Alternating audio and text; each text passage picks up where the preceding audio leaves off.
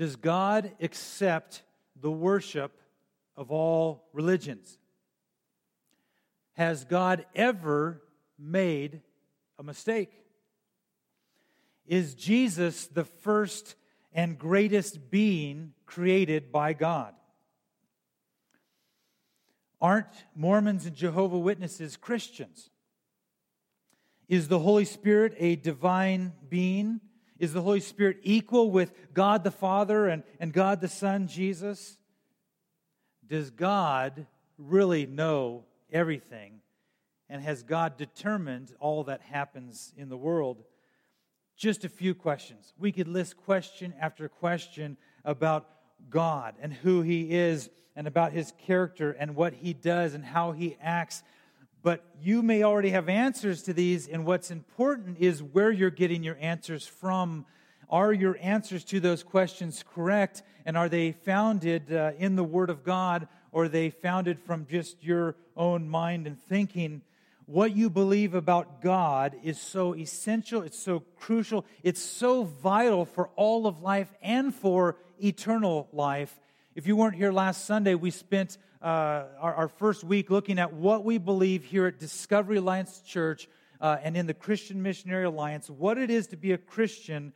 And we started with the Word of God, the Bible. And we saw that the Bible uh, is the inspired Word of God, that it is inerrant, it has no contradictions or errors, that it is the final authority for all areas of our life. And the Word of God is sufficient for all of life. If we don't believe in God's word and what it says about who God is and what God says about himself, you're going to have some different answers to those questions that I began with. If you look at the bulletin, the back, there is some notes that I've placed in there, and you'll see specifically the belief statement as a church here that we believe about God and who He is. We believe there is one God who is infinitely perfect, existing eternally in three persons Father, Son, and Holy Spirit. Would you look with me at Deuteronomy chapter 6?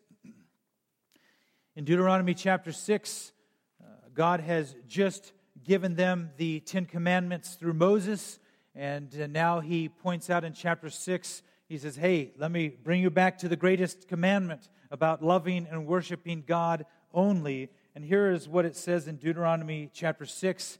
I'm going to read to you verses uh, 4 through verse 9. Hear, O Israel, the Lord our God, the Lord is one. You shall love the Lord your God with all your heart, and with all your soul, and with all your might. And these words that I command you today shall be on your heart. You shall teach them diligently to your children, and shall talk of them when you sit in your house and when you walk by the way, and when you lie down, and when you rise. You shall bind them as a sign on your hand, and they shall be as frontlets between your eyes. You shall write them on the doorposts of your house and on your gates. The word of the Lord. Would you pray with me? Father, we come to you this morning believe that you are God. Believe that you are one. We believe that you are perfect we uh, ask this morning that you would continue to reveal your truth to us. And so, Holy Spirit, we ask that you would wake us up, our minds, our hearts, our souls this morning to have a greater understanding uh, of what the Word says for us about uh, you.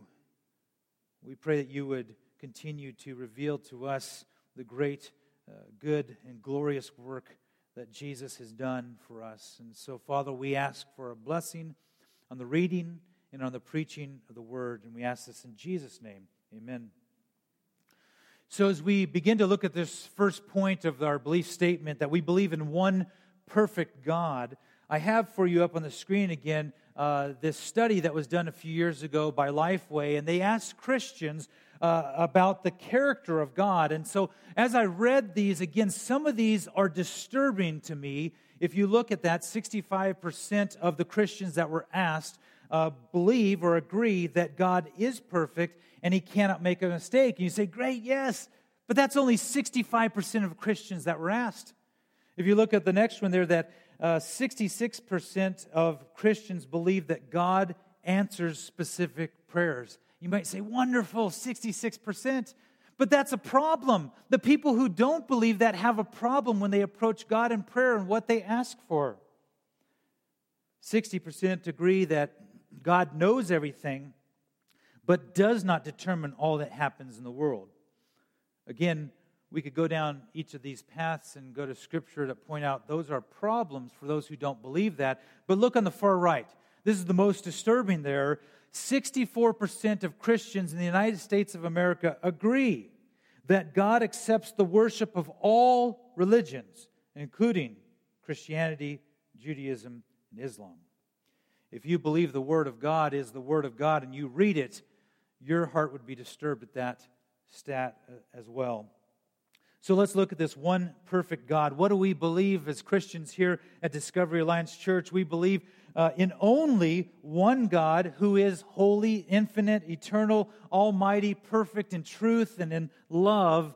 God is not Buddha, Allah, Krishna, Zeus, Vishnu, Odin, or a force like Star Wars all rolled into one. God is one God and He is perfect, and we believe that.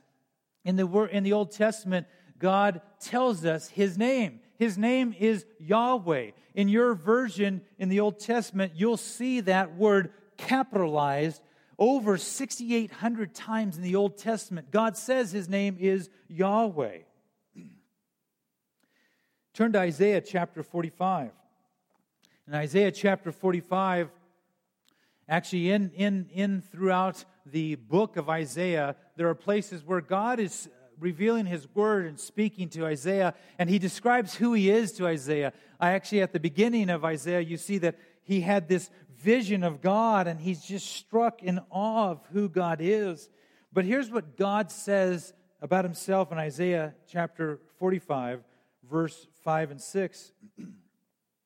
God says this I am the Lord, Yahweh, and there is no other beside me, there is no God. I equip you though you do not know, equip, let me see that again. I equip you though you do not know me, that people may know from the rising of the sun and from the west that there is none besides me. I am the Lord, and there is no other. And if you've read the Old Testament and follow the nation of Israel, they worship God, Yahweh, and then they quickly fall away and they begin to build things of stone and wood, and they worship those things as God, and they get intermingled with the other uh, nations that do not worship God alone, and they begin to worship all their gods to the point that the nation of Israel at times would worship gods where they would take their children and burn them and sacrifice them in a fire to a false God. That's how far they would depart from worshiping God, which He said in His Ten Commandments. And here in Deuteronomy, where we're looking today, that there is only one God, the Lord God. He is one, and He is the one who we worship. We have to ask the question when we look at the statement why is God's oneness so important? Uh, in a moment, we'll look at this word, the Trinity, or believing in God the Father, the Son, and the Holy Spirit, which is so important, a great doctrine that we must hold to as believers. But by God's oneness, we mean that he, there is only one God. There is no other God to worship. And therefore, it sets uh, us as Christians apart from any other belief in the world who believes in many other gods. And if we worship anyone or anything else other than Yahweh, God alone, uh, we are in sin and we are idolaters. In our statement, we believe that God, that there is one God who is infinitely perfect. Uh, this, this meaning that God is perfect without limit, that there is no weaknesses, there are no flaws in God or in His Word. And when you read His Word, and I was challenging you last week to do this, if you have not read God's Word in its entirety, set out a plan, even if it takes you a few years, to read God's Word in its entirety, and you see the glorious descriptions of who God is and what He does. Work at hiding it in your heart, memorizing it. Uh, Jesus, in Matthew chapter 5, verse 48, he is saying, You therefore must be perfect as your heavenly Father is perfect. And in that, if you go and read that, it's something that he lays out is impossible for us, but he was making a point that God uh, is perfect, which we believe, and we see this in the characteristics of God. We see this in how God has acted and how he acts and will act. and therefore, if you look at Exodus 34, we have a great description of some of the characteristics of who God is. In Exodus chapter 34, God reveals himself to Moses and describes himself. And uh, Moses wanted to see God, and he says, You know what? I'll let my goodness pass before you. And he covered Moses. He said, You can't see me, but you'll see my glory. And so in Exodus 34, verse 6 and 7, it says, The Lord passed before him and proclaimed, The Lord, the Lord, a God merciful and gracious, slow to anger, and abounding in steadfast love and faithfulness, keeping steadfast love for thousands, forgiving iniquity and transgression and sin, but who will by no means clear the guilty, visiting the iniquity on the fathers, on the children, the children's children to the third and fourth generation. This is just one place, just one of many throughout the Word of God that we can see some of the characteristics of God. We see in this that God is holy, He is without sin, that He cannot lie, and He also cannot be in a relationship with people who are in sin. But I love the fact that He tells Moses that He's slow to anger and that He's forgiving. I'm thankful that God is patient with me and that He is forgiving of me. If you think about uh, Greek and Roman gods, and maybe you studied mythology, I remember that in sixth grade, we had a whole year of that, that those gods were fearful gods. I don't want to uh, disobey Zeus or someone else. They'll strike you dead. You know, they'll get upset with you. But God describes himself as a steadfast, loving God, set apart from all the false gods in this world. He also is just, though. God is just, meaning, therefore, he has to deal with sin. That if he's a just judge, that he has to punish sin. And if we sin, then we have to face that punishment. And the punishment for sin, according to the word of God, is very serious. What is it? It's death. But I'm thankful that he is love is steadfast because God is love and He's abounding in steadfast love. And therefore, if you look at God's justice and God's love, if you look at all these characteristics, there's none of them that can be separated. And sometimes Christians, because they don't read the Word of God, they have a wrong misunderstanding of who God is. So they go, well, yeah, God's just and He's loving. Wait, He's free you know? Let's just talk about God's love and His forgiveness. I don't want to talk about God being a just God. And they don't know how to handle this, but yet we have a perfect God. And in His characteristics, we see this in that God has to punish the sin, and He's just, but He loves us so greatly that He sends His Son, Jesus Christ, to die on the cross in our place for our sins, who bears the wrath. Just like a few minutes ago, we were singing that he shed his blood so that we can be forgiven, and therefore a just judge, a just God, pours out his wrath on the Son so that we could be forgiven because he loves us. And you see, his characteristics are just perfect and complete, and there's no separating them.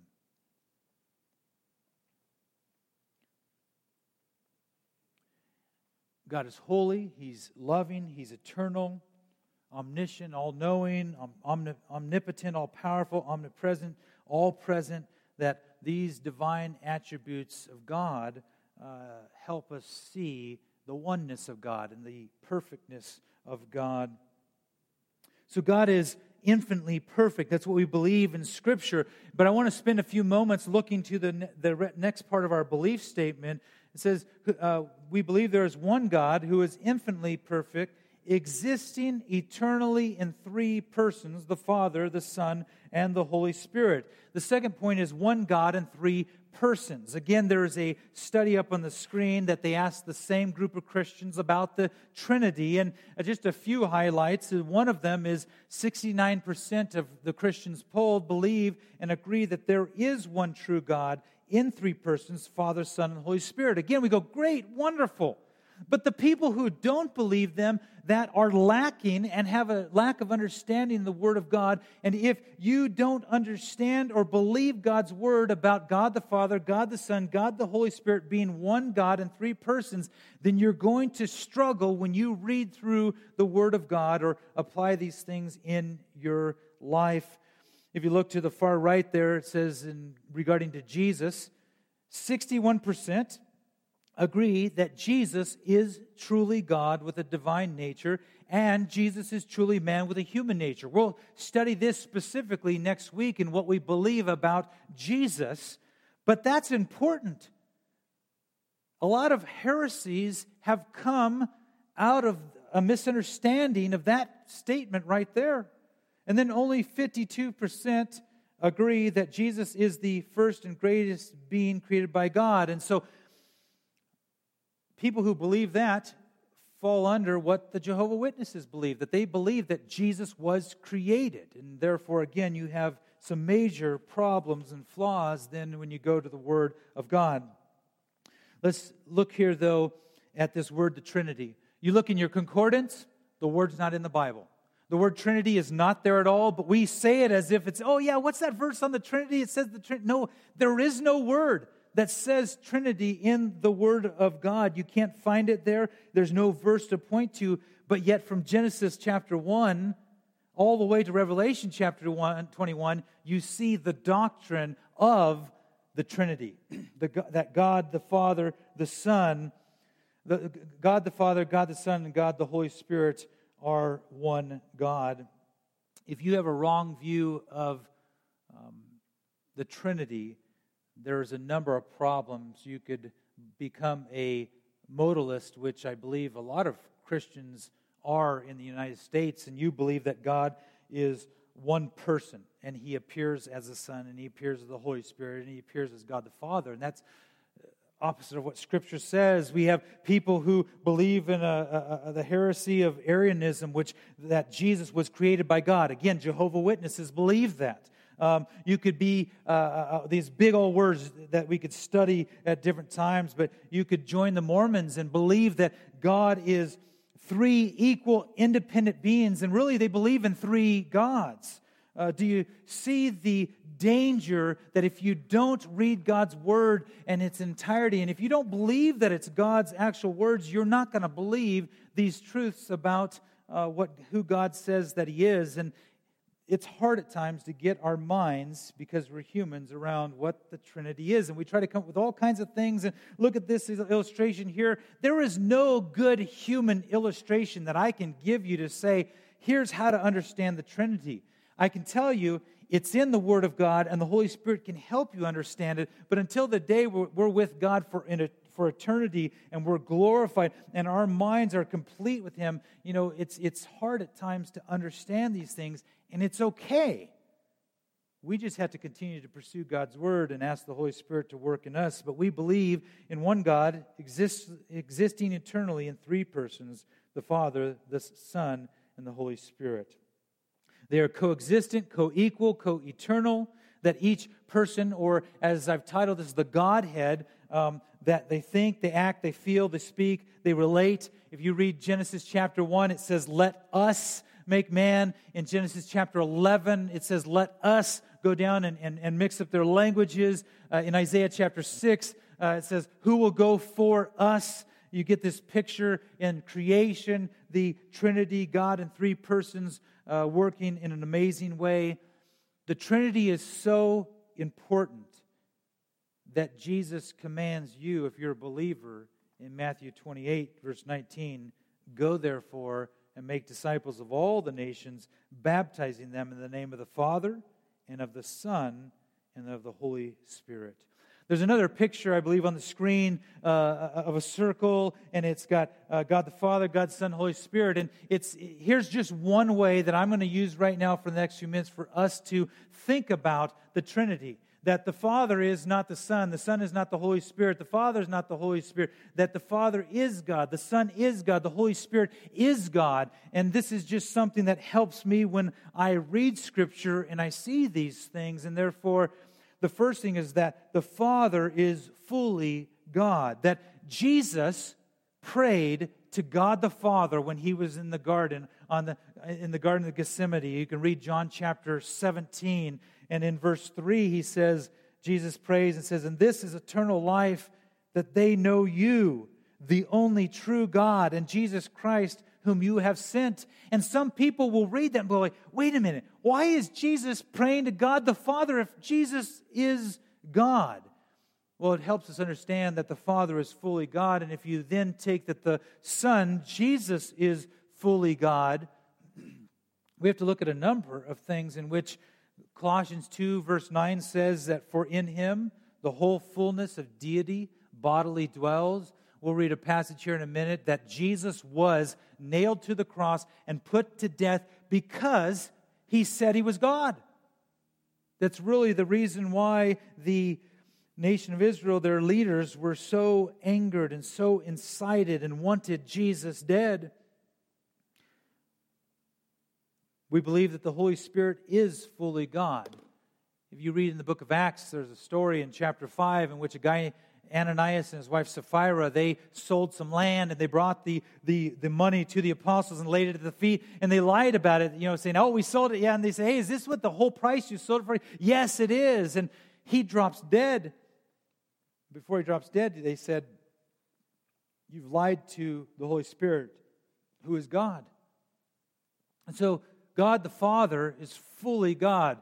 God the Son, Jesus, is fully God. God the Holy Spirit is fully God. And we see this in Matthew chapter 3, verse 16 and 17, the baptism of Jesus. When Jesus was baptized, we have a great, glorious picture of the Trinity the Father, the Son, and the Holy Spirit. We see this in Matthew chapter 3, verse 16.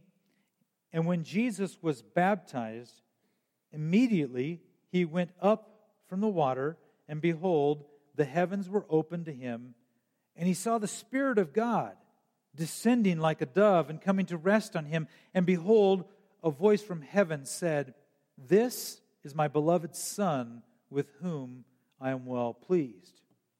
So, if you again look at that picture that we're looking at here, the Father is not the Son, and the Son is not the Father. Jesus is being baptized in water, that Jesus is fully God and he's fully human. And so, as he's being baptized, the Father is in heaven speaking, declaring who his Son is. If we could put that picture back up uh, as we're looking at this here the Father is not the Son, and the Son is not the Father, but also the Father is not the Holy Spirit, and the Holy Spirit is not the Father. That as Jesus is being baptized, he looks up and sees the Holy Spirit descending upon him in the form of a dove, and therefore the Holy Spirit is not Jesus. The Holy Spirit is not the Father. There is this distinction, but the Holy Spirit is God.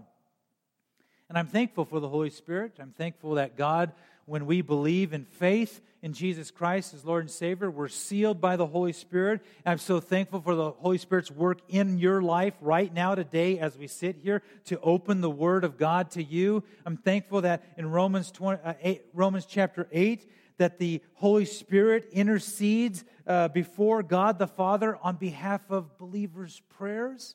You ever been stuck in prayer and you don't know what to pray and ask for, and you're kind of going through your regular checklist? Oh, thank you for this, Lord. Thank you for this. And it's kind of like you just stop and maybe just quit. You just, you know, Romans chapter 8, verse 26 tells us the Holy Spirit intercedes in behalf in groanings and in words, praying on behalf of us for the things that we don't even know what to pray for. And I'm thankful for that. But also, we believe that the Holy Spirit is not the Son, and the Son is not the Holy Spirit. Again, the Holy Spirit descends on Jesus in Mark chapter 1 after he's baptized. The Holy Spirit actually sends Jesus into the wilderness and directs Jesus that way, where he fasts and he prays and he's tempted by Satan. But in this picture of the Godhead or the Trinity, as we see, we see this in creation. Again, God created in chapter 1, verse 1. Verse 2, the Holy Spirit hovered. Uh, we can read in number of passages, one being in John chapter 1, verse 3 and verse 10, where it says that the Son spoke the world into existence. But as we look at this, we also need to understand that the Father and the Son are one. Jesus says this in John 10. He says, uh, Uh, verse 30, I and the Father are one. And in John chapter 10, verse 33, it tells us again why they killed Jesus. The Jews answered him, It is not for a good work that we are going to stone you, but for blasphemy, because you, being a man, make yourself God. John chapter 1, verses 1 and 2. In the beginning was the Word, and the Word was with God, and the Word was God. And you can continue to read in that glorious chapter describing of who Jesus is, that He is God. But the Father and the Son are one, and the Son and the Spirit are one. In Romans chapter 8, again, you have this wonderful, glorious picture of Jesus and the Holy Spirit, fully God, working and how they work in our lives. And again, these sometimes it's like, man, I don't understand this. And we have to say, Holy Spirit, give me understanding. And the third thing there is that the Father and the Spirit are one. 2 Corinthians 3, verse 17 tells us that, the, that now the Lord is the Spirit. Um, that is this again, a description of who God is. And again, it's sometimes it's difficult for our human minds to understand, but so important that we would strive to and ask the Holy Spirit to help us. Turn to 1 Peter chapter 1. 1 Peter chapter 1 and and and the next couple weeks because we'll look at Jesus and we'll look at the Holy Spirit. We'll come back to the Trinity, but it's kind of again a, a summary of these things. But there's a glorious wonderful picture in 1 Peter chapter 1 of the Godhead, the Trinity, and the gospel and the work of salvation in our lives. And so 1 Peter um, chapter 1, verse 2, it says, according to the foreknowledge of God the Father, in the sanctification of the Spirit for obedience to Jesus Christ and for the sprinkling of blood. You see, in the work of salvation, you have the Godhead, that God the Father, go read Ephesians chapter 1, had a plan before the foundations of earth and all of eternity to save his people from their sin and the, the, the, the work here of the Holy Spirit that happens after Jesus Christ died for us in our place and we believe in Him, the Holy Spirit sanctifies us and continues to cause us to grow in, in our spiritual maturity until the day we're with the Lord. It's a wonderful, just glorious, exciting picture when you go and read First Peter and the work of salvation. That again, a lot of times we just say, Oh, Jesus did this work. Jesus did that. I believe in him. And we lose sight that God the Father had a plan and God, the Holy Spirit, does the work in our life so we can believe in Jesus Christ. A wonderful picture of God, who He is, one God in three persons. And what I want to do in the last few minutes, I want us to look at the first um, person uh, described in who we believe that God is and God the Father. And I think this is so important for you and I to know God as Father. I think that many people struggle with God as Father because of some of our earthly fathers, some of the problems that we had and or have had or have now with earthly fathers. Some of us have never even known who our earthly father has been. Uh, some of us have earthly fathers that are so critical, and we think that God is that way. And really, we we need to pray that the Holy Spirit would help us separate, in one sense, our earthly fathers from our, our good, glorious Heavenly Father. Because some of you have great earthly fathers, and you don't realize that our Heavenly Father is even greater. And so we need to look at God the Father, and that understanding is so important for our life today to know that we have a loving Father who helps us uh, and, and is not critical of us. That even when we sin, I don't know if you sinned this week, but as a Christian, if you sinned this week, some people struggle with, oh, they're so guilt ridden and so shamed because they think that their father is ready to strike them with a lightning bolt. And they think that their heavenly father is so angered with them at this moment because of sin. And it's a wrong understanding or a lack of understanding of what God says about himself as God the Father. I pointed out just three of so many things about God our Father. One is that we have a Father who blesses us. First Peter or First John chapter 3 verse 1 it says, "See what kind of love the Father has given to us that we should be called children of God, and so we are." The reason why the world does not know us is that it did not know him. I think one of the things that helps us understand who God is as God the Father is you look at all the religions in this world who describe their gods, you don't see a God, little g, being described as a loving father who blesses his children. You actually you see the complete opposite when you read other religions in this world. Again, they believe in an angry God, a God who's mad at them, a God who wants to pour out just wrath on them, and a God who has no relationship with them. Think about the fact that as a Christian, we believe that God's Word teaches us we can know God the Father and we can have a loving relationship with God the Father. Again, if you go back and read 1 Peter chapter 1 where we were at just a minute ago, it says that our Father causes us to be born again great conversation that Jesus had with a guy named Nicodemus in John chapter 3. It says you have to be born again, this picture of a spiritual birth in a sense that has to happen in our lives. But God the Father causes that, and He adopts us, and He gives us an inheritance, and He therefore sees us and treats us as His sons and daughters. You know, um, my children will ask me, many times when I'm heading off to come to church for something, Daddy, do you have to go? Can you just stay and let's play Legos right now? Let's get the cars out. You know, can you just do this? Let's play right now. And I'm like, no, you know what? I don't want to go, but I, I, have to go. I've got the responsibilities, but um, like it melts my heart. I'm like, they want me to be with them. And yet, you know, do we view God in a sense that way? Like, I just want to sit with my Heavenly Father. I just want to listen to Him. I want to hear His words of encouragement with me. I just want to just want to talk to Him. And we find the words of our Heavenly Father in His Word. His loving words for us. The wonderful, glorious things that He's done for us, that we see Him as a caring father. You know, fathers in this world want to, for the most part, most fathers want to bless their children. They want to love their children. They want to help their children.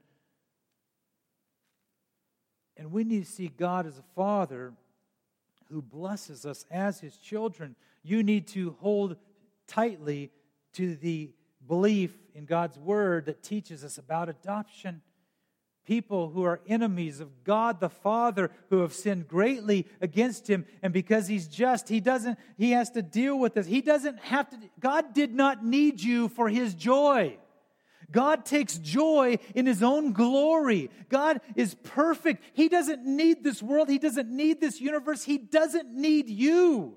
And he doesn't need me. But he loves us so greatly that he gives us breath that He gives us life, and He takes joy in blessing us as His children. Turn to Ephesians chapter 1. If you weren't here earlier this year, we spent time going through the book of Ephesians, and I just want us to look back at verses 4 through 5 here.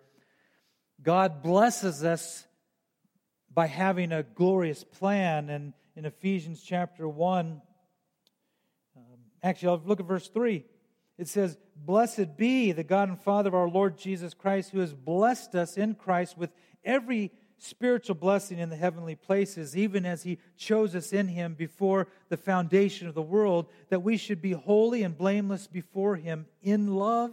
He predestined us for adoption as sons through Jesus Christ according to the purpose of his will. in love, He chose us and He predestined us to be His children. That was His plan from all of eternity, that He takes delight in you. Loves you so greatly that He would give His Son, Jesus, for us. To redeem us, to adopt us. I mean, to think about the children in this world.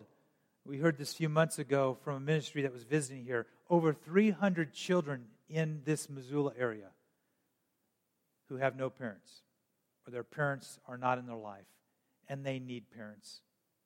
To think that there's over 300 children within a few miles of us that need a father and need a mother, and they may have no idea that they have a heavenly father who loves them so greatly. We should rejoice and bless God's name and worship Him for adopting us as His sons and daughters and giving us an inheritance. And so, because of this glorious plan, uh, it's something that should cause us to praise Him. But again, your misunderstanding of God the Father can really disturb things. And you could be asking the question that I have many times Christians heard, that maybe even I've said myself, is God, why are you doing this to me? Anyone ever felt that way or heard someone before say, God, why did you do this or why did you allow this? This last week, I, I, I hesitated for a moment when I was like, God, why? And I was like, whoa, I can't, no.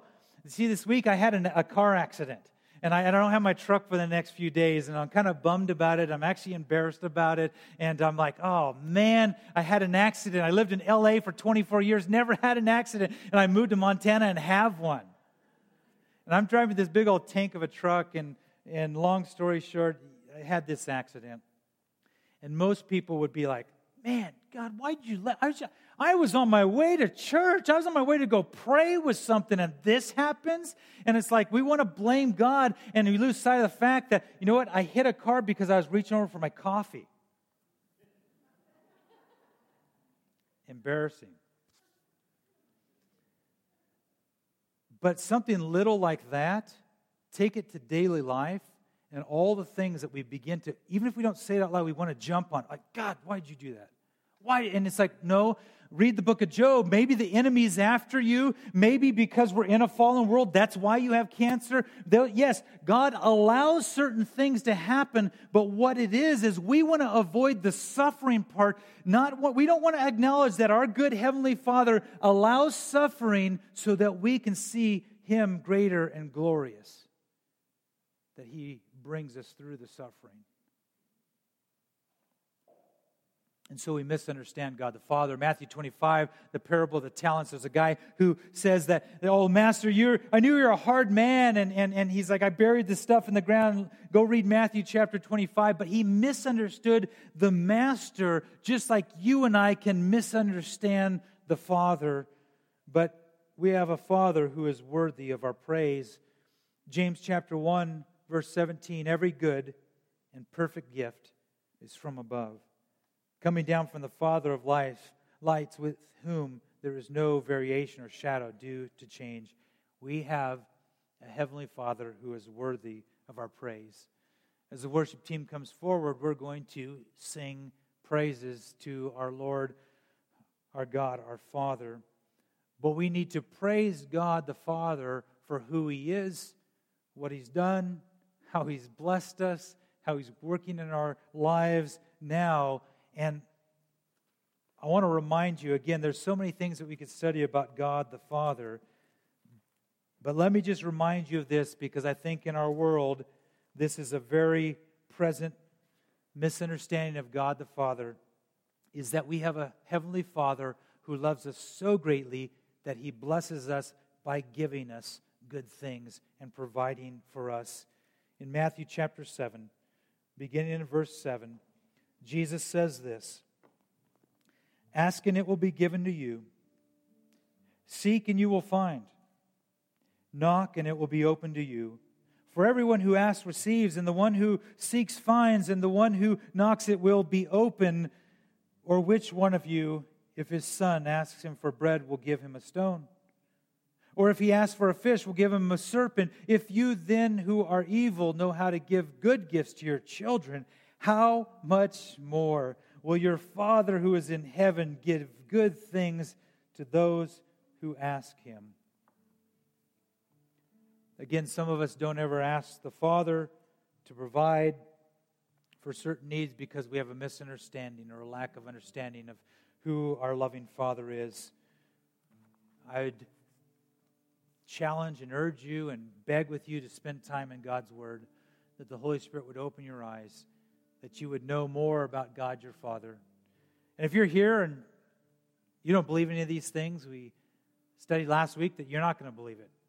Not going to believe it apart from the Holy Spirit opening your eyes to the truth. And my prayer is that the Holy Spirit would open your eyes and that you would believe that Jesus Christ is the only way that you can be saved and that He is God and He is the only one worthy of worship.